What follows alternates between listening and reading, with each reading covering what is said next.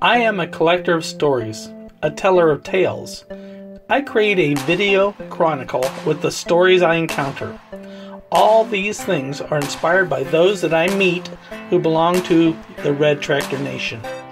My name is Ed Holmes, and I have been a fan of the International Harvester Company since my father gave me my first IH product, a 1965 Scout. 40 years later, my focus has turned to those beautiful red tractors and the stories told by the people who are collectors, enthusiasts, and those who, like me, are just plain fans of the IH machines. Together we are the Red Tractor Nation.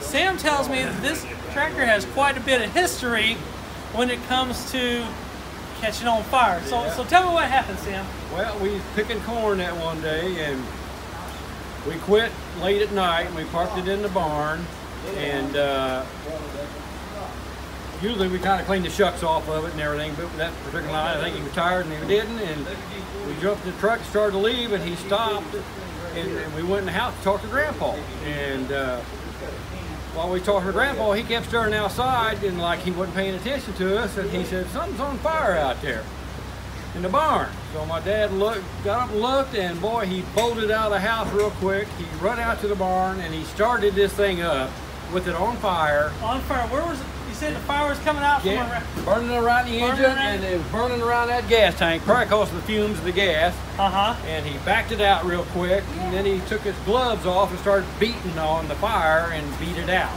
Beat the fire out. By the time he got it all out, the fire department showed up. Okay.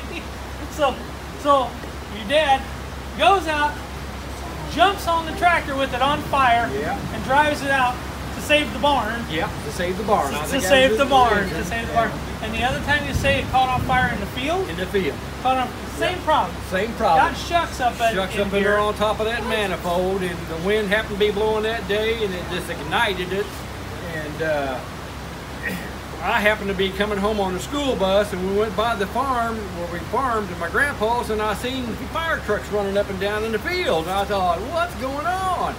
So when I got home, I, we lived about three mile away. I jumped on my bicycle and rode down there as quick as I could. When I got there, the tractor was out in the field, and it burned all the wires up.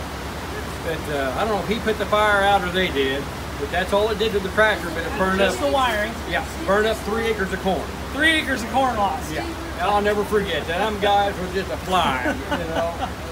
And, So, uh, so we had two fires, two fires.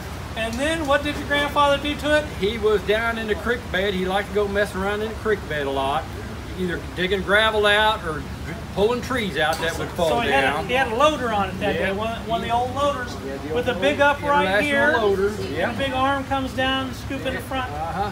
And he got a little too close to the creek bank while he was driving down there, and it flipped over on him.